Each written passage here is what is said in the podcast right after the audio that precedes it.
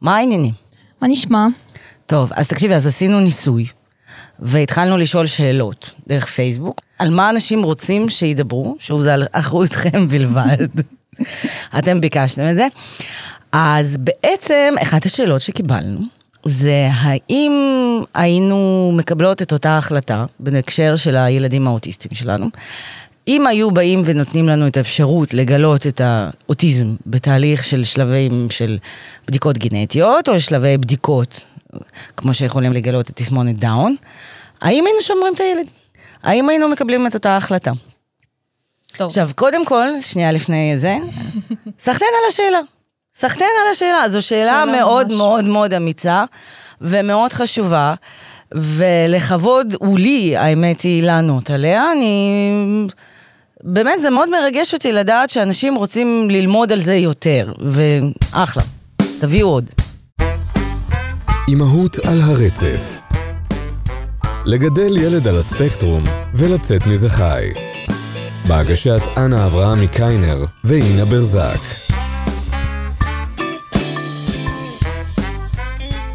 אז השאלה הזאת, האמת שאלו אותי את זה, אוקיי? לא פעם אחת. ואני חושבת שמה ש... לדעתי זה תמיד מוביל אותי קצת יותר אחורה, וזה מוביל אותי לתואר השני שלי במגדר, כשהייתי כל הזמן חושבת על אימהות. באותו זמן לא ידעתי שדורון הוא על הספקטרום, והיו לי המון המון שאלות לגבי אימהות, והאם עשיתי את הדבר הנכון שהבאתי אותו לעולם הזה. ואני חושבת שהתשובה שלי תמיד היא קשורה לזה שזה מתחלק. אני תמיד אומרת שאפשר להביא ילד לעולם, ואז להבין שאימהות זה לא בשבילך. שאת פשוט לא אוהבת להיות אימא. את לא אוהבת לטפל ולהחליף טיטולים ולדאוג ולהיות הדבר היחיד שגורם ליצור הזה להיות חי. אבל כילד בפני עצמו, כיצור תמים, טהור, זך, אה, תעשי לי טובה, לא כולם טהורים. לא משנה. הבת שלי הייתה טרוריסטית מהרגע לא, הראשון. אני עוד יודעת. אבל כאילו כיצור חמוד ומתוק והכל, אז כן, אני תמיד אהבתי אותו, אפילו שהוא רוב התקופה, די עד עכשיו, לא באמת מביא לי ג'וי, בוא נקרא לזה ככה, אבל בהחלט אה, היו לי המון המון תהיות, אני חושבת שבארבע שנים הראשונות שהייתי אימא של דורון, לא התחברתי לזה, ואמרתי, אני לעולם יותר לא מביאה ילדים, כי אימהות זה לא בשבילי. אפשר אה, ללכת על זה בכלל לכיוון אחר, סליחה שאני קוטעת אותך, ולדבר בכלל על זה, האהבה הזאת שאנחנו מרגישים כלפי הילדים, זה בכלל לא אהבה, זה הורמונים. זה משהו שאנחנו פיזיולוגית, אבולוציונית, תוכננו להיות. לפעמים זה נתקע, לפעמים זה נדפק, ואז יש דיכאון אחרי לידה והכחשה וכאלה. ובכלל, אהבה לילד ואהבה לבני זוג, לחברים וזה, זה משהו מאוד מאוד שונה ומבוסס על דברים אחרים. ובכלל לא מובן מאליו, בואו נשבור גם את הסטיגמה הזאת. לא כולם צריכים לאהוב את הילדים שלהם באותו רגע, כי בואו נגיד, כאילו... זה לגמרי צומח, זה כמו עץ.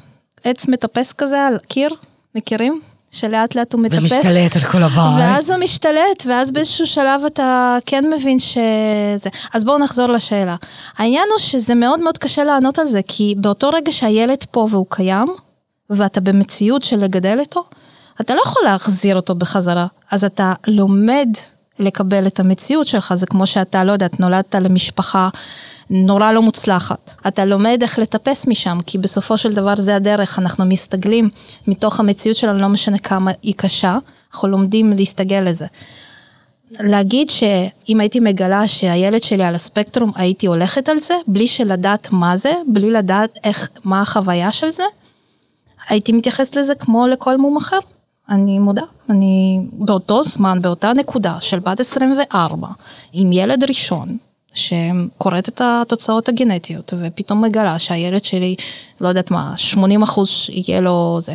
הייתי עושה את אותה החלטה שאם הוא היה... שהיא מה? שיש לו אוטיזם, או שיש לא, לו... שהיא הפלה? כאילו כן, ההחלטה היא שהיא כן, הפלה? כן, כן, אוקיי. לגמרי, אפילו לא, לא מפקפקת אפילו, כאילו, באמת, אני מאוד אוהבת את דורון, ואני לא אמסור אותו בשום אה, דרך, ואני אהיה איתו באמת בכל מה שהוא צריך היום כרגע, אחרי שאני כבר תשע שנים אמא שלו, אבל באותה נקודת זמן, באותו הקשר, באותו ידע, באותו חוויה אישית שהייתה לי, כמישהי שגדלה פה, כמישהי שלא מכירה את זה, כמישהי שאף פעם לא היה לו ילד על הספקטרום, או מישהו בצורה אחרת משולב, או כל דבר אחר. אז כן, לא, לא הייתי רוצה. לא, הייתי עושה הפלה. בכלל אה, אין... אוקיי. אני בגדול איתך, כאילו, בואו, אפשר להתחיל על זה איתי נגיד, הרבה לפני, אני עד גיל 29 הייתי על אורית, בהצהרה מוחלטת. כמובן שגרמתי לאימא שלי התקפי לב ורעידות בגוף בעקבות זאת, אבל המחש... ההחלטה שלי הייתה מאוד מודעת ורציונלית. אני אמרתי, העולם הזה דפוק, העולם הזה כל כך דפוק, והוא לא, לא נראה שהוא משתפר, בואי נגיד ככה. יחסית לאינקוויזיציה הספרדית אנחנו סבבה, אבל בגדול, לא. אין לי שום צורך נרציסטי לשכפל את עצמי. למען ההגינות, אהבתי את עצמי הרבה פחות אז, בזכות הפסיכולוגית שלי אני מחבבת את עצמי עכשיו. ואז לא היה לי שום צורך נרציסיסטי כזה לשכפל את עצמי. והדבר השלישי והאחרון זה שאמרתי, זה מאוד מתחבר לחוויית הילדות שלי, אני לא הכרתי משפחות מאושרות. לא אצלי בבית, לא בסביבה שלי. לא הכרתי, ואולי אלה שהכרתי אותם, אני לא באמת האמנתי להם. אני לא יודעת, אני ראיתי הורות כנטל. כנטל. כמשהו שחייבים לעשות, כי ילדים מציגים לך ומפריעים לך ולא נותנים לך לישון ולא נותנים לך... ואתה צריך לעשות עבורם הקרבות.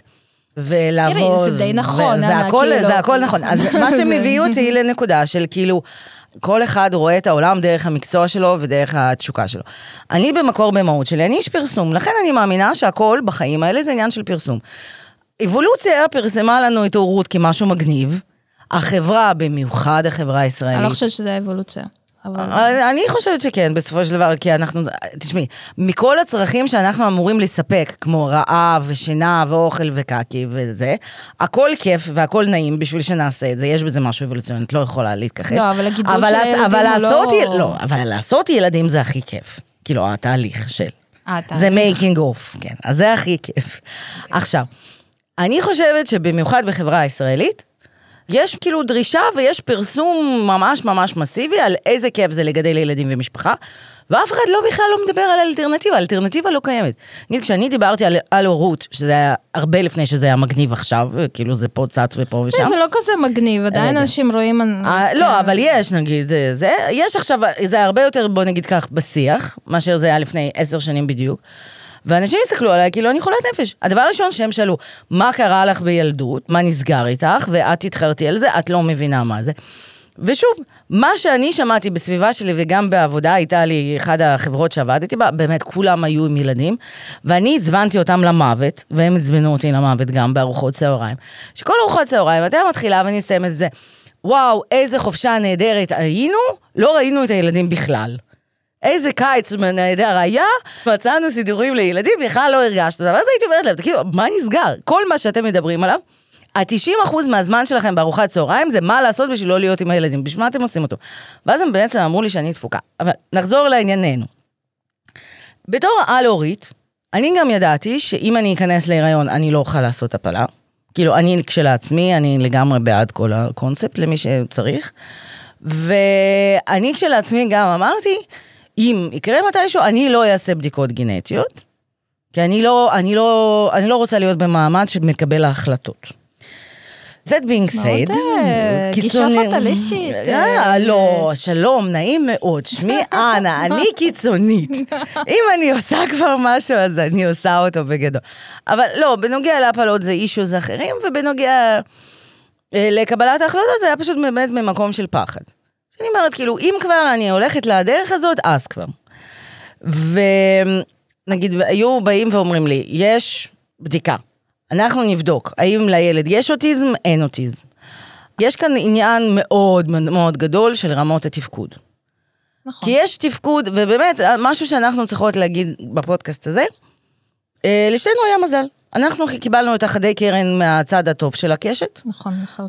ויש לנו מזל מאוד מאוד מאוד גדול, ובזכות עבודה מאוד מאוד גדולה, הצלחנו להזיז אותם לעבר אה, עננים יותר מגניבים של הקשת, ויש אנשים שעבורם הם, כמו שאני רואה את זה, וסליחה אם אני אפגע מישהו, הם קיבלו מאסר עולם. המשפחה הזאת קיבלה מאסר עולם, יחד עם הילד הזה ועם האבחון הזה, זה משהו שהם לא... זה אף פעם לא ייגמר. זה לחיות בכלא. כל החיים שלך, כל המציאות שלך, מעכשיו עד היום, עד הנשימה האחרונה שלך, וגם המחשבות של מה יקרה אחרי הנשימה האחרונה שלך, הם סביב זה. וזה הכל פה עניין של הסתברויות. גם כשאת עושה כרגע בדיקות גנטיות ובדיקות אה, שקיפות עורפית, נותנים לך יחסים. ומיחסים האלה את מצליחה לקבל איזושהי החלטה מושכלת, הבלתי אפשרית. אה, ויש הרבה טיעונים על זה. נגיד, אה, הרי מבחינה, אם אני לא טועה, מבחינה רפואית, אפשר לגלות דברים הרבה יותר מתקדמים. אפשר גם לתזמן עוברים עם אה, עיניים כחולות ובלונדינים. וכאלה וזה.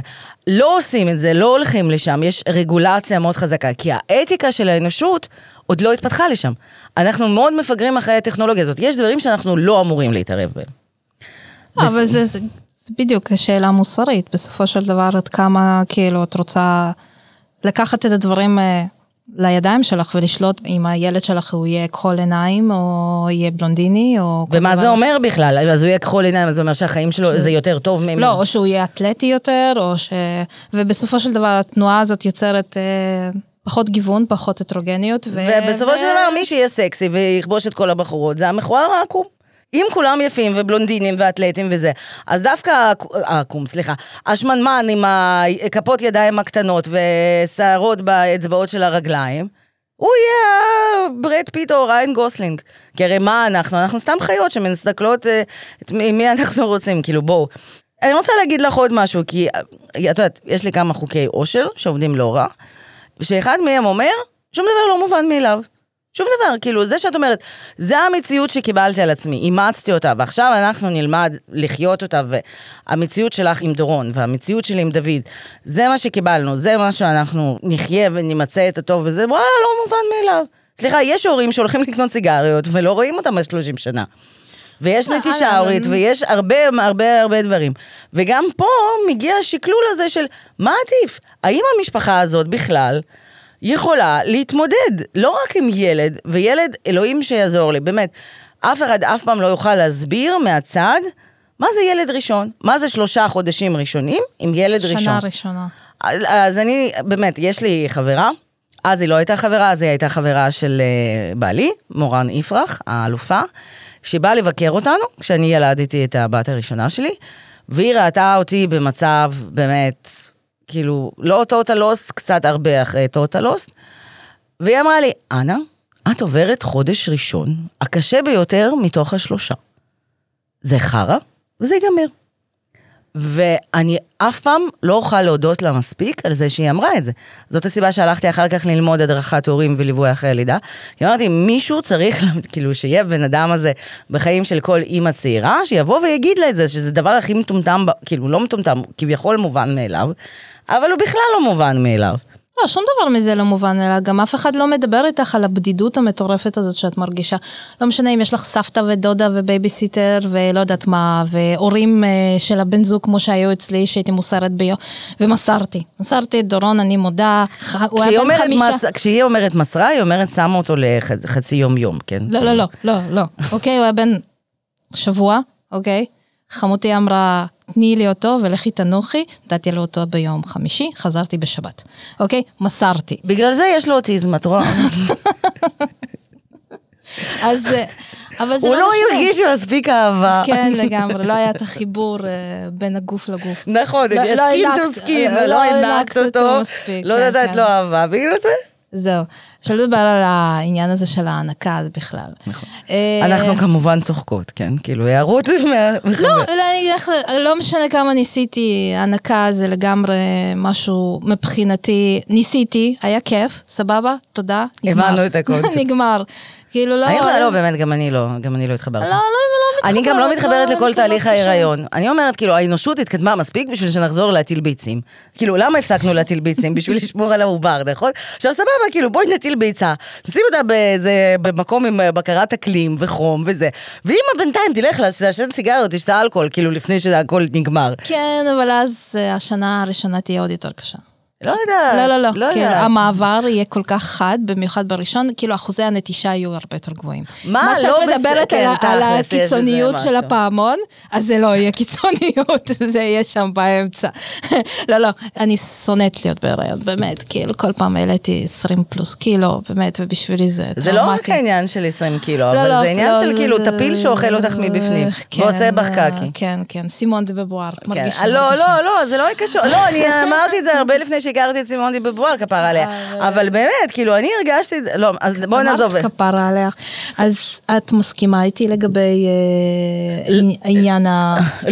להוריד, לא להוריד? לא יודעת. אה, בגדול, לא, אני לא מסכימה איתך. אני אגיד לך גם למה אני לא מסכימה איתך.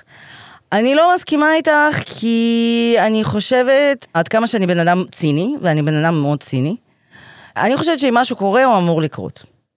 ואם זה העובר, אז אה, כנראה שיש לו מקום בחיים האלה, לכאן או לכאן, ואני לא אמורה לקחת עבורו את ההחלטה הזאת. ואני לא. אני כאילו, אחת הסיבות, הנה, יש לנו קלינאית תקשורת מאלפת, שגם הילד של אינה וגם הילד שלי הולך אליה, ואמרתי לה שהנה עכשיו שהדוד מתקדם, אנחנו רוצים לתכנן עוד ילד, והיא אמרה לי, לא. בגישה מאוד מאוד מאוד סובייטית, ואני לגמרי רציונלית. מסכימה איתה. נכון, ואני העל-הורית לפני עשר שנים מתה מזה, מתה מזה, כי אני ממש רוצה עוד ילד, ואני, כל התהליך של עיבוד ההיריון עדיין לא, כאילו, לא נראה לי שאי פעם אני אצא מזה, מהטראומה הזאת, ואני מבינה אותה, לא. וואלה, לא, אני לא מוכנה לקחת את העוד סיבוב ברולטה הרוסית הזאת, בשביל לקבל עוד חד קרן אולי בצד השני של הקשת. לא, אני בצורה מאוד אגואיסטית, בעיקר גם כלפי הילדים הנוכחים שיש לי, אומרת לא. אבל אם אני אכנס בטעות להיריון, ואני אגלה משהו כזה, אני כנראה שלא אעשה את זה. כי אני מאמינה, יש כאילו הרי הוכחה מדעית לזה שהאלוהים לא, קיים. אבל אני אגיד לך, אני, אני מאוד מאוד, זה כאילו גישה מאוד מאוד מאוד ישראלית כלפי העניין הזה. יש איזושהי ציפייה מנשים ישראליות להיות מאוד מאוד מאוד מאוד אחראיות לגבי כל מה שקשור להיריון, זאת אומרת, לקחת גלולות, להשתמש באמצעי מניעה, אבל אם כבר קורה הריון, לקחת את האחריות המלאה ולהביא את הילד. זאת אומרת, זה משהו באתוס החברתי והתרבותי שלנו. אני יודעת שאת אישה חזקה ושום דבר הזה. לא, זה לא אני- קשור לאתוס, אני לא, אבל אני כאילו, לא- כן- בכלל לא שם. אני, אני כן רואה את זה בכל הבחירות שנשים עושות היום, ובכלל בכל מה שקשור לילדים ולזה שאנחנו חברה שתומכת בילדים, וזה שתי הגישות כביכול שהן מאוד מאוד מוקצנות, שמצד אחד כאילו, או שתמגני את עצמך בצורה... אבל זה. אשכרה אם כבר, לא, אני כאילו לא באמת, זה מה שנקרא, רק על עצמי לספר ידעתי, לא קשור לסטיגמות. עובדה שאני החלטתי כן שאני רוצה ילדים, זה היה אשכרה, השעון הביולוגי התחיל לפעול, וכל פעם שהיה לי מחזור, למרות שבכלל לא הייתי במערכת יחסים, הייתי מתבאסת והייתי מרגישה ריקה ו- ומבוזבזת, וזה היה הזיה לגמרי. זה היה כאילו, באמת, מישהו השתלט לי על המוח ולא הבנתי מי זה הקול הזה שמדבר. ואז בעקבות זאת, בגלל שהבנתי שמתישהו אולי אני ארצה ילדים, עשיתי מהפך בחי... מטורף בחיים שלי. הפסקתי לעשן, התפטרתי מהעבודה והפכתי להיות עצמאית, שבשביל שמתישהו כשאני אכנס להיריון ויהיה לי ילד, אני אוכל לעבוד מהבית, כן, רוסיה. וכאלה, ואז כשסידרתי את הכל, יצאתי למסע חיפוש אחרי נשא גנטי מתאים. ואז הכרתי את שי, חמוד שלי, וזהו, יופי. אני לא רואה את זה ככה בכלל, אני אומרת ככה, אני אקח את הגלולות. אני אעשה מה שאני אמורה לעשות. אבל אם יש משהו גדול ממני, ואני כן מאמינה שיש משהו גדול ממני, שמחליט אחרת, וואלה, מי אני שאני אתווכח איתו? היו שמונת אלפים מצבים בחיים שלי, שמונת, אם לא יותר, במצבים שאמרתי, מה זה החרא הזה, למה זה מגיע לי, איזה זוועה, פיטרו אותי מהעבודה, החברה שאני עבדתי בה נסגרה, הפרויקט הזה לא יצא לפועל, החברה הזאת נטשה אותי, החבר הזה נטש אותי, היה לי אקס מיתולוגי שלא הצלחתי להתאושש כן, שנייה אבל- רגע. ובסופו של דבר זה מה זה יצא לטובה במצבים שבכלל לא יכולתי לדמיין לעצמי. אז אני כן, בניגוד לזה שאני אישה חזקה, רציונלית, בלה בלה בלה, מאמינה שיש כוח גדול מזה. יש הוכחה מדעית שיש אלוהים, למה? כי אנחנו חיים בכאוס, העולם הזה שואף לכאוס, ועצם העובדה שאנחנו לא מתפרקים והכאוס לא משתלט, זה כנראה שמשהו מלמעלה חזק יותר גדול, יותר שרואה את זה קצת מזווית שונה, רואה ודואג, לא יודעת, זה מה שאני מאמינה בו. אני מאמינה שאם משהו, כאילו, יש איזשהו פוטנציאל, לא אני אהיה זאת שאני אעצור את הפוטנציאל הזה. ולכן גם תמיד אמרתי לא להפלות. באמת, אני, יכולים להיות לי מניות בחברות לבדיקות הריון. אני עשיתי מיליונים לדעתי, אני הייתי חרדה רוב החיים שאני אכנס להיריון, כי ידעתי שאני אף פעם לא אוכל לעשות הפלה מבחינה, כאילו, מבחינתי. ווואלה, זה מה שאני מאמינה בו. סליחה? זאת אומרת, כאילו, ברמה של לובי פוליטי? מאמינה מה- בו? מה זאת כאילו, אומרת? מה, ש- לא, לא, לא, לא, אני כלפי עצמי לא. לא, לא, לא, לא, לא, לא. כל אחת שתעשה מה שטוב לה, ואיך שטוב לה. אוקיי, לרגע הבחנת לא, לא. ממש לא, לא, לא, לא, לא, לא. ממש לא. לא, אני כשלעצמי, אני שרה... לרגע הפסקנו להיות חברות. לרגע, אתם רואים, אתם רואים, זה רוסים, כאילו, עזבו, כאילו, תקשיבו, חמש שנים של חברות אמת, דאגה אליה כשהיא הייתה בהיריון, וזה, ובישול אה, טבעוני, לא, כאילו, שנייה הפסקנו להיות בהיריון, כי זה. בקיצור, אני כלפי עצמי, אני שרה ביילין, סבבה? כלפי האחרים, תעשו מה שאתם רוצים. באמת, לא... אפילו להפך, לא מה שאתם רוצים, אני כן מאמינה בזה שנשים צריכות בלה בלה, עזבו. בקיצור, לשאלה, שאלה מושלמת. תודה רבה לכם, תמשיכו לשלוח לנו שוב. ועוד משהו שצריך לקחת במגוון השיקולים, זה נושא של כאילו, שוב, אני מסתכלת על זה מנקודת מבט של אשת פרסום. מה אנחנו יודעים בכלל על משפחות מיוחדות? כלומר, במצב כיום, עם סטיגמות מאוד מאוד מאוד קשות, עם חוויה לרוב מאוד שלילית, מתחילים לצוץ פה ושם כן יוזמות חדשות שאומרות בואו נשנה את השיח, וכל התנועה של אופטימיזם, ואוטיזם זה לא קללה, וכמובן הקבוצה האהובה עלינו מכל ביקום. אוטיזם זה מצחיק. אוטיזם זה מצחיק, שהבנות שם, באמת, זו קבוצה שמותר להיכנס שם רק להורים עם... לילדים מיוחדים, ורק לצחוק ורק חוש הומור ושום דבר לא רציני אף פעם, וזה פשוט מושלם ומציל חיים. אז כאילו, בנוסף לזה, זה צריך להיות חלק משיקולים כשבן אדם מסתכל על זה, כשהוא מקבל החלטה, לאן הוא נכנס. מאיפה הוא יודע למה הוא נכנס? הוא לא יודע. הוא לא יודע, ומה שהוא שומע מבחוץ, כלומר, ההייפ והמיתוג שיש לזה, הוא נוראי. הוא נוראי. נגיד, יש את המיתוג נגיד כזה, ומיתוג של ילדי סלב שחיים ב-LA. אוקיי? אז יש גם כאילו על הקהילה הזאת ועל הילדים האלה איזושהי סטיגמה, אבל לסטיגמה הזאת את כאילו, את אומרת, אוקיי, sign me in, bitches. וכשאת מסתכלת על משפחות מיוחדות, את אומרת, לא, לא, אלוהים, רק לא, בבקשה, delete, כאילו. כן, כי הדבר הראשון שעולה לך בראש זה קושי, ושוני, ו... סבל, סבל, סבל, סבל. ובריונות. ובריונות. אוקיי. וזה שלא רק אותו ילד סובל, כמובן כל המשפחה סובלת. כלומר, זה מאסר עולם לכולם, לחיות בסבל לעולמי עולמי עד, זה קללה שנפלה על הראש. לא, אבל בסדר, אנחנו כבר גם דיברנו על זה שחלק מזה זה כשאת כן עוברת את כל התהליך הזה בלי שליטה שלך, כשאת מקבלת את האבחון, שמאחורי זה גם בעניין של הבושה והכל. והכחשה וזה. וכל כן. מיני. אבל כן, שנייה, רגע, לפני שנמשיך, מה זאת אומרת כבר דיברנו על זה? את קוראת לי חופרת פה או משהו כזה? לא, כבר דיברנו על זה. לא, לא, בפרק הקודם. זה נרשם, לא, לא, לא, זה נרשם במודעת הבריונות שלך כלפיי, סבבה. אין כן. בעיה, אין בעיה. אחד הדברים, אה, לדעתי, הכי קשים זה כשעומדים מול העניין הזה של אם אני רוצה או הולך לקבל את זה, להיות הורה לילד מיוחד, השיקול של כמה אתה יודע וכמה לא. והבעיה היא שרובנו לא יודעים בכלל שום דבר. גם ו- בגלל שזה כנראה סביב הבושה, גם כי אנשים לא, כאילו, שזה ביצה ותרנגולת כזה בגדול. אם את, אתה מתבייש כי אתה מפחד, כאילו, שיתחילו לחשוב, שאנשים יפסיקו לשלוח את הילדים שלהם לשחק אצלך בבית. נכון, וכאלה. אבל מעבר לזה, זה כשאתה כבר נהיה הורה לילד מיוחד, אז uh, יש המון המון סטיגמה עליך גם מבחינה של uh, ממסד.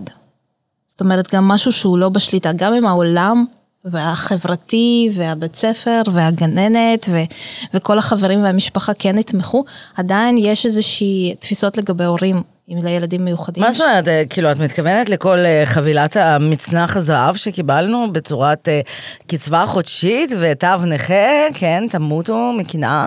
כן, כן, וכאלה וזה, כאילו, לא, על אבל זה. כאלה שאת באה לקופת חולים ואת פוגשת מטפלים והם כולם הרבה פעמים בהתחלה הם מסתכלים. יודעים. הם יודעים, סתם, נו, מה הם מה? לא, אבל זה לא קשור להם יודעים, זה קשור לזה שהם רואים בך כאימא לא... מה? לא מתפקדת. למה? אם יש לך אבחון כבר, זה כאילו, לא. זה- זה התעודה שאת אימא מתפקדת, לא? לא, אני מתכוונת לזה שלפני שאת מקבלת את האבחון. אה, שאת מגיעה כאילו לקופת חולים והילד עושה צרות וטנטרומים וזורק וכאלה? לא, אבל עזבי, גם כשיש לך אבחון, לך לא אכפת. נגיד כמו שאת באה אליי הביתה, וכאילו, לך לא אכפת מה הוא עושה. נכון. כאילו מבחינתו שבאמת כן. יעשה את הדבר הכי גרוע שהוא עושה אצלך בבית לפני שיצאתם. אבל כאילו, את בסדר עם זה. אבל עדיין בסיטואציות של קניון וקופת חולים, אה. ו- וללכת לאיזשהו מוסד, או שדורש שינויים, לא יודעת מה, נמל לא, עכשיו את מפחידה, עכשיו הם כולם, או, לא, לא, לא, לא, לא, זה משהו רע. לא, לא תמיד, כאילו... לא, את, כשכבר קיבלת אבחון, לא, אני רק? אומרת, גם אנחנו סוג של סוכני תרבות, סוכנים של סוכני מכירות של משפחות לילדים מיוחדים, אנחנו צריכים לתת את המבט הקצת יותר אופטימי, ריאלי, אבל אופטימי, מה. זה הזכיר לי לפני כן, גם אה, אחד המיילסטונס שכל משפחה מיוחדת צריכה לעבור, שאני נגיד עברתי, זו הייתה הפעם הראשונה שאמרתי לבן אדם זר, יש לו אוטיזם, נגיד את עומדת בגינת שעשועים, והילד משחק, ועוד ילד משחק, ואז אימא שלו שואלת, אה, בן כמה הוא? כי לא נעים להגיד כזה, what's fucking wrong, כאילו, מה נסגר, הוא נראה גדול, אבל הוא מתנהג כאילו בן חצי שנה, מה קורה שם? אז לא, זה כזה, בן כמה הוא? ואז את מבינה שבעצם שואלת מה לא בסדר איתו. ואז ידעתי שהרגע הזה יבוא, אני כזה תרגלתי את זה לעצמי בראש. על הפעם הראשונה שאני אגיד לבן אדם זר לגמרי, כן, יש לו אוטיזם. ואז כאילו אחרי שאמרתי את זה, זה היה מאוד מצחיק, כאילו, וקל בצורה מגוחכת. לא, אבל אותי זה מאוד שחרר, אני, מאז שקיבלתי את האבחון, אני תמיד אומרת דרון.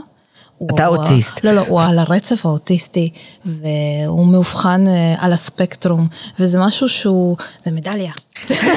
זה כאילו, אני הרווחתי ילד כזה, ואני פה בשביל לספר לכם, והוא מתפקד חבל על הזמן. נו יופי, מבחינתי נו זה, כן. זה, זה כאילו, אבל את יודעת, זה היה... זה כל סיטואציה, זה- תוסיפי לה מעט רוסיות כזה, הקורטב שזה- רוסיות, זהו, סבבה. זה המסע כומתה. ברור. אוקיי? כאילו, עם הטירונות זה קבלת האבחון כן, ומה תכלס, כן. שעובר עלייך.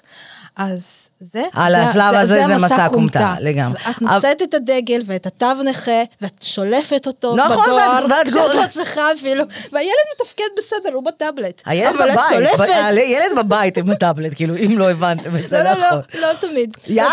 יאללה איתך, כן, נו, אוקיי, באמת, אוקיי. כן, טוב. ואז כזה, לא, אה, לא, שנייה רגע, צריך- משרד הרישוי, זה התוכנית הזאת, היא בדיונית למטרות הומור בלבד, לא, לא, לא, זה בכלל, כאילו, מי את בכלל, גברת, אני לא מכירה. אה, או שאת ביום שישי בסופר, ואת יודעת שהולך להיות תוהו הנה ובוהו. חיובי, הנה חיובי, לא, חיובי, לא, לא, לא, לא. לא, לא, יום שישי בסופר, אוקיי? הולך להיות תוהו ובוהו. כן. בזה, את צריכה לארח אנשים אצלך. את לוקחת את הילד עם התו. ואת אומרת, הולכת לסופר. תתחיל לזוז בצורה מוזרה. בבקשה. ואת חותכת איתו. את כאילו, את חותכת איתו את התור, ואנשים מסתכלים, וכבר לא אכפת לך, כי את במסע כומתה. לא, עזבי מסקומתה, את בבית במזגן אומרת, יאללה, בני תמותה נחותים שכמוכם. הרו, הרו והריעו למשפחה המהממת שלי. הייתם רוצים להיות כמונו, אבל אתם לא יכולים להרשות לעצמכם. כאילו בסטר, כזה, יופי, זה, הנה בבקשה, שכל אימא עם ילד מיוחד תמצא את הזמן, תתחיל להקליט פודקאסט, גם זה ייתן לך אפשרות לצאת מהבית, וגם אנחנו צריכים אתכם איתנו להגיד שזה לא סוף העולם. שוב, נגיד, אחת הכוכבות הענקיות ביותר בקבוצה האהובה עלינו מכל, זאת אימא שיש לה שלושה ילדים, באמת מאוד מאתגרים. היא כוכבת על של הקבוצה הזאת. היכולת שלה להסתכל על הדברים שבאמת, אלפית מזה הייתה גורמת לכל בן אדם אחר לבכות בלילה ולהרטיב במיטה במשך חודש, היא הופכת את זה לצחוקים והכל סבבה ואיזה כיף לי, וכאילו כל העניין שם זה בכלל, וזה גם מאוד מתכנת אותך מחשבתית, להסתכל על כל סיטואציה שאומרת, וואי, איזה כמה לייקים אני הולכת לקבל על זה עכשיו, על הדבר, על הבושה לזה- הזאת שאתה עושה לי עכשיו, על זה, וואו. בהמשך לזה, אה, אני הולכת לספר אתנחתה כזאת. אז אה, דורון שלי נשאר בבית איזה יום, והבן זוג שלי רב איתו על משהו, לא משנה, זה לקח, גרם לו... משהו של בנים, כנראה כן, משהו מדדו כזה משהו, של עזבו. בנים, בסוף זה הגיע למצב של מי מרוויח יותר כסף בבית ולמי מותר ולמי אסור. ואז הוא אומר, כי שוב, זו משפחה רוסית, אצלכם יש אנשים בני תמותה מאושרים, כמו שטולסטוי אמר, אז אצלכם אתם נמדדים עם הבן שלכם, זה תן לי כבוד, אני אבא שלך, אני נתתי כבוד לסבא שלי, כאלה, ובכלל אתה חמוד ואני אוהב אותך, לא. מי מרוויח יותר כסף, כן. בדיוק. ואז הוא אומר לי את המשפט, לי מותר, כי אני מרוויח יותר כסף. נתן מי אמר את זה, דורון או לא, לא, אריק? זה, זה אריק. ואז אני אומרת לו, מה זאת אומרת? הוא אומר, כשהוא ירוויח כסף, אני אומרת לו, מה זאת אומרת הוא ירוויח כסף? הוא מקבל 2,600 שקל כל חודש. הוא ממש מרוויח, משלם חצי שכירות פה. ומה, מהיל... ומה הילדים שלכם, איך עושים בשבילכם? לא, לא, זה בתשע רק, אבל... לא, אבל סליחה, זה גם, סליחה, זה מצטבר, זה לכל החיים, למה, מה את חושבת, מה עם דיבידנדים, מה, מה, אנשים? שנייה, בן כמה, דורון? דורון בן תשע. זה כבר יאללה, תשע, תשע יאללה, שנים. כשאריק תתחיל לעבוד כפרה, אתה כאילו במצב, המצב שלך בטבלה לא משהו. זהו. אז אמרתי לאריק, אז הוא יכול לבוא ו- ולפזר דפים על השולחן שלך כמה שהוא רוצה. כי ככה מתקבלים החלטות בבית רוסי טיפוסי, בוודאי. אנחנו עושים אגב דה-פרסום, דה-לגיטימציה לכל עניין הרוסיות, אם את מודעת לזה. זה או אוטיסטים או רוסים, לא יעבוד ביחד, אבל בלי שום קשר. ככה, זה מדרג הערכים. לא, אני אוהב אותך, אתה אבא שלי, לא חמוד היה לי סבא, נתתי לו כבוד, נגיד משהו כזה. פרימיט- לא, היא מרוויח נכון. תמשיכי, ו... אז כל- זה כל ה... אתם צריכים לקבל סדרת ריאליטי, נשבעת לך. כאילו, באמת. אתם צריכים איזשהו... ואז הוא שכב עם ידיים ככה, אתם מכירים את זה שילד נעלב, ואז הוא שם את הידיים ככה. ושוב, זה היה אריק או זה דורון? היה אריק. והוא אמר, עכשיו תלכי תסדרי לי את המשרד. אריק, אנחנו אוהבות אותך, אהבת אמת, באמת. אז קיצור, אתה יכול, אה, אתה יכול זאת לבוא שמעתי. לישון אצלנו על הספה בשביל אה, לתת לה ללמוד את הלקח, כמה החיים שלה בלעדיך היו קשים. אז זאת השבת הטיפוסית כשדורון נשאר בבית, אז זאת אחת הסיבות למה הוא הולך לסבתא. כאילו, אני חושבת שבינתיים ברמה, אם המשימה שלנו הייתה באמת לפרסם את ה... כאילו כל הקטע של אבחון, בינתיים אנחנו סבבה, או שיש כמה אנשים שכרגע מנסים לקפוץ מהגג, או כאילו בואי נראה לא, לתוצאות של אבל זה היה מצחיק, לא, אני... בוודאי שזה מצחיק, נו, ברור. אבא וילד מדברים מי מרוויח יותר, ובהתאם לזה, למי מותר לעשות בלאגן יותר, אני מתה על זה, מה קרה לך? יש מצב שאני אשתמש בזה מול סתיו. אבל אם לחזור להיות קצת יותר רציניות לשנייה וחצי, אני חושבת שהמשפחות המיוחדות באמת צריכות לעשות לעצמן פרסומת יותר טובה. כי בכל, באמת, כמעט בכל מצב אפשר לראות את הדברים הטובים, ויש בזה יתרונות. אה, למשל, אחד הנושאים שדיברנו עליהם היום, או כבר כמה פעמים, זה עניין של תחרותיות, אוקיי? נגיד, אני בן אדם נורא נורא תחרותי, בצורה מגוחכת, לא, אה, באמת, בושה טוטאלית. יש לי כאילו חוק שאומר שאני לא משחקת לא, עם חברים שלי, לא, לא בבאולינג, לא בסנוקר, בשום דבר, כי אני פשוט מאבדת את זה, כאילו זה חסר שליטה, יוצא ממני איזה, לא יודעת מה, מאלה ששומעים בטלוויזיה ששוברים כיסאות על מישהו. ואת ההיפית המוזרה, אני לא היפית את מוזרה. ההיפית מוזרה. סליחה, חמודה שלי. את לא, לא, את לא, לא. את רק עופה לחם מטל שנאסף בבוקר בגבעה הגבוהה בעיר, והילדים שלך לא זוכרים מה הטעם של קטשופ, שלא נדבר על שוקולד, ולא, בכלל, את לא היפית מוזרה. אז בקיצור, בהמשך לזה, אני מכינה שוקולד בבית, סליחה. את... אמרנו. שכולם שונאים אותך, כן? אמר, מה, מה, מה את רוצה? אז בקיצור, אז את מנסה לספר לי את כל הגישה של תחרותיות זה מיותר, והתחרות שלך צריכה להיות מול עצמך. כאילו, באמת.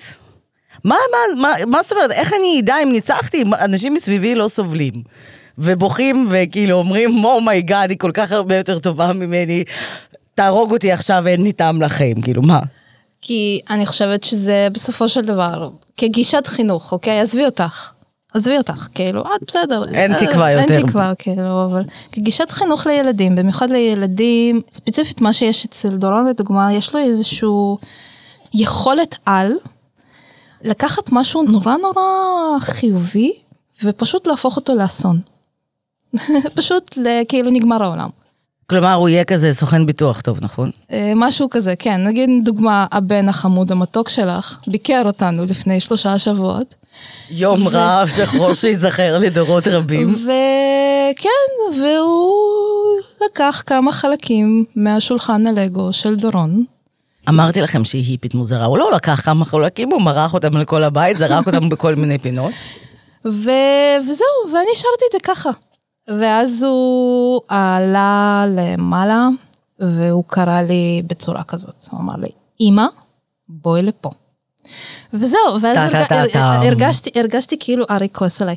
זה היה כאילו, או אבא שלי, או סבא שלי, זה היה כזה, טוב, אני עולה בראש מורכן, ואני יודעת שאני הולכת Yes, לחטוף master, I know, I was bad, I was bad. ומהתפרצות הזעם הזאת, זה כאילו, זה היה כמו ממש פיצוץ שהתפזר לכל החדר, ואז הצטמצם לבכי. אבל בכי מטורף, ממש. כאילו ברמה של התפרקות טוטאלית במשך איזה חמש דקות, שאחרי זה התאספה ועברה עליו, כאילו לא... זה כמו פצצה גרעינית, זה כן. כזה, יש את הפטריה הזאת, ואז זה מחלחל לחו- פנימה, כאילו, עם כל האטומים וכאלה. כן, כן, ממש, לגמרי. ועם ילד כזה, לדעתי, זה מה שהביא אותי לאחד המסקנות של זה. עם ילד כזה, לגדל אותו בסביבה תחרותית, וכל הזמן לתת דגש על זה שתראה אותו ותראה אותו, ואתה צריך להיות הכי טוב והכל, זה יהיה הרסני.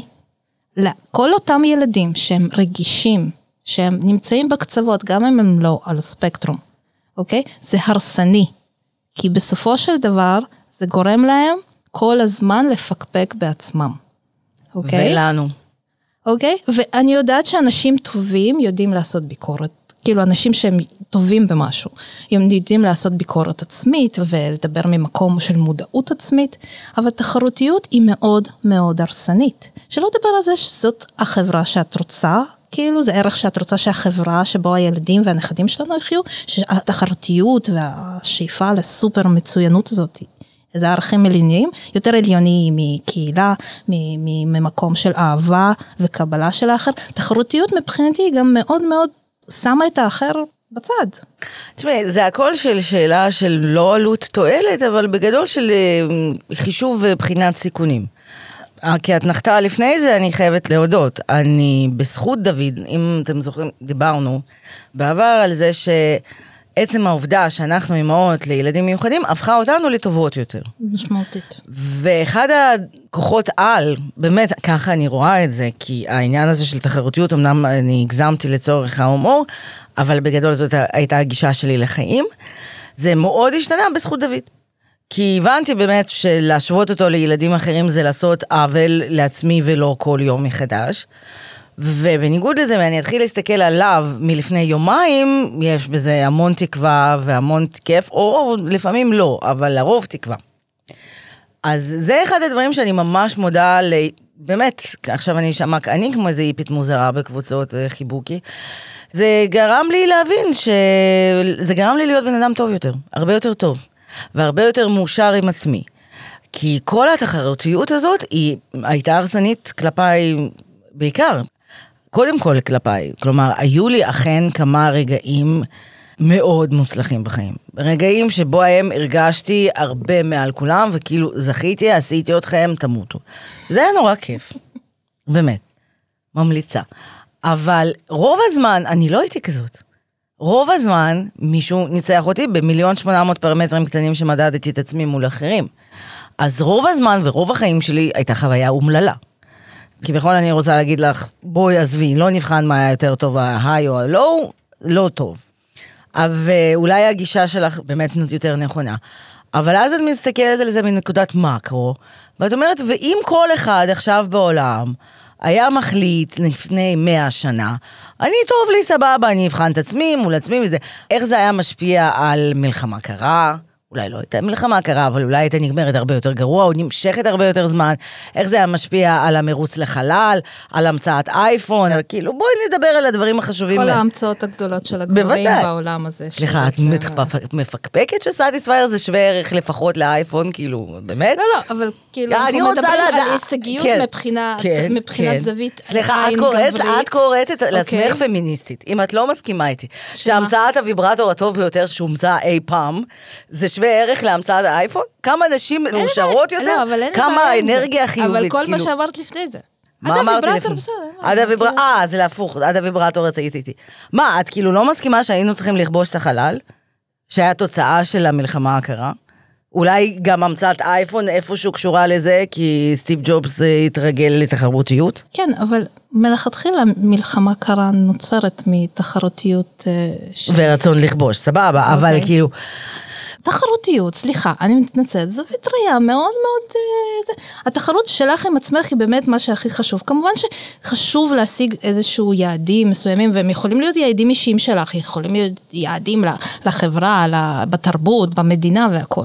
אבל בסופו של דבר התחרותיות, איך שאת תרגמת אותה, היא, היא תחרותיות שהרבה פעמים פגעה בצרכים שהם הרבה יותר אה, חשובים. אבל, אולי, אבל אולי... בצרכים של אותם, אה, לא יודעת מה, אמריקאים שהיו צריכים הרבה יותר עזרה עם אותם... גם החיילים שחזרו ממלחמה לפני זה. בסדר, אבל שוב, אבל את יכולה ללכת לזה, תלכי עם זה מספיק אחורה, אז לא היו ממציאים את הגלגל. לא, אבל יכלו להשקיע במחקר ביולוגי. איזה מחקר ביולוגי? לא, אין גלגל, איפה, מה, מה? לא, מבחינתי זה שאיפות, אבל שאיפות ותחרותיות זה לא, זה לא אותו דבר. כאילו, אני רוצה להיות טובה כמו, זה שאיפה.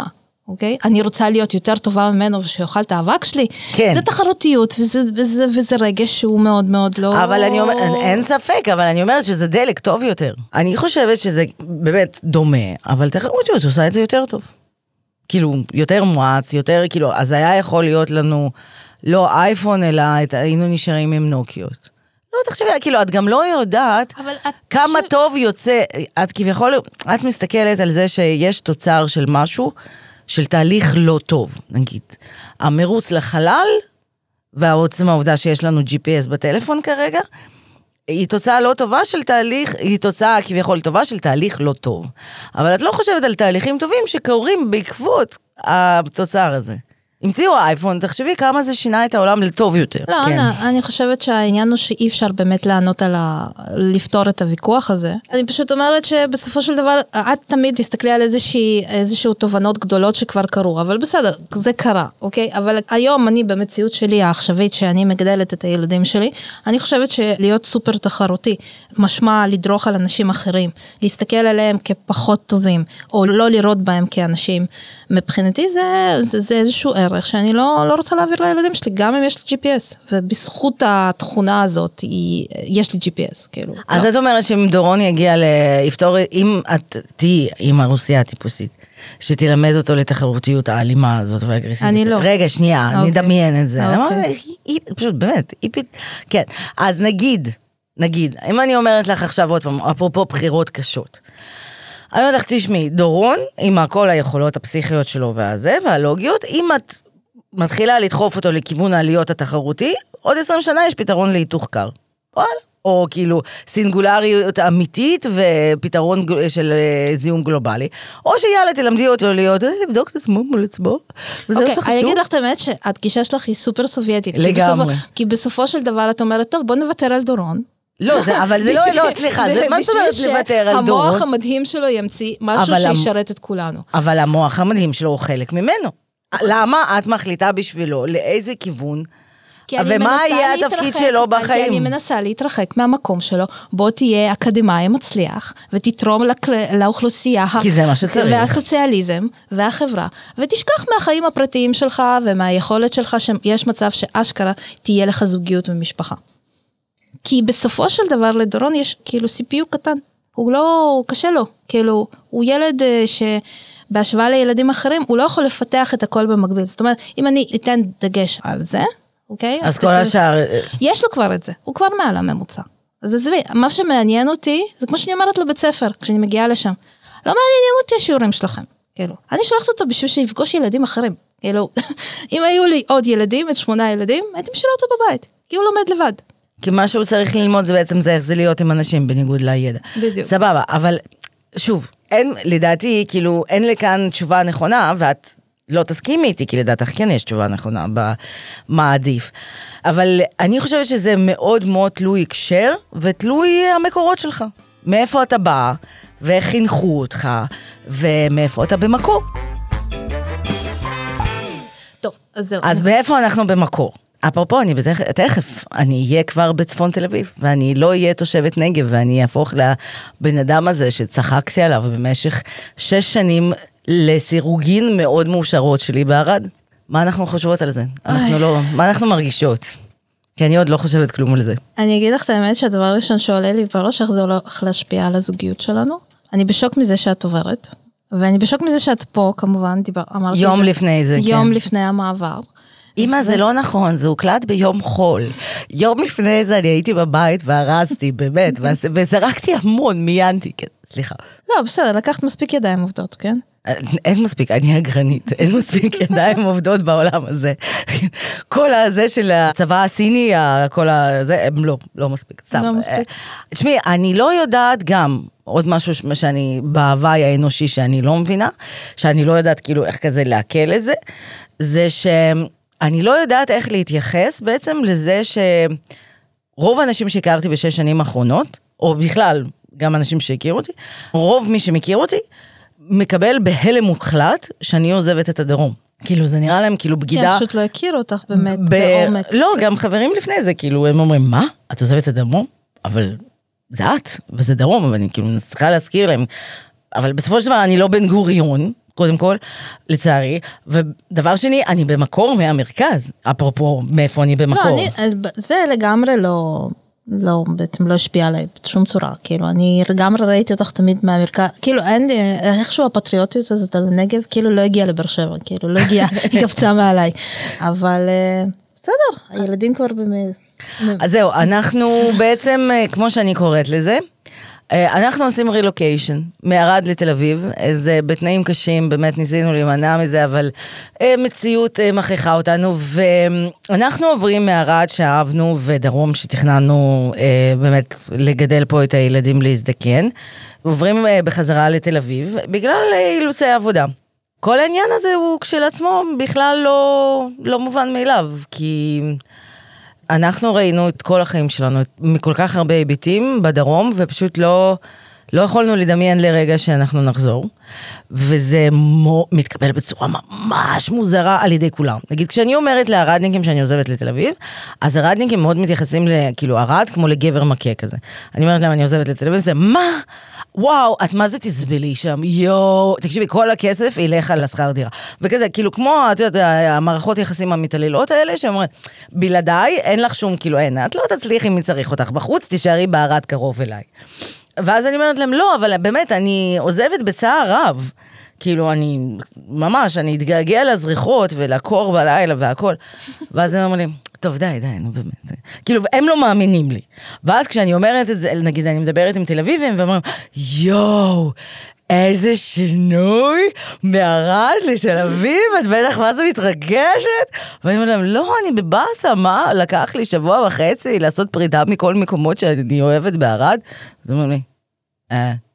אז כאילו, עוד פעם, זה עוד אחד מהמצבים האלה שאני כאילו לא שם, לא שם, וכאילו... נו, אבל כי את היבריד. ואני לא יודעת איך להגיב לכל העניין הזה.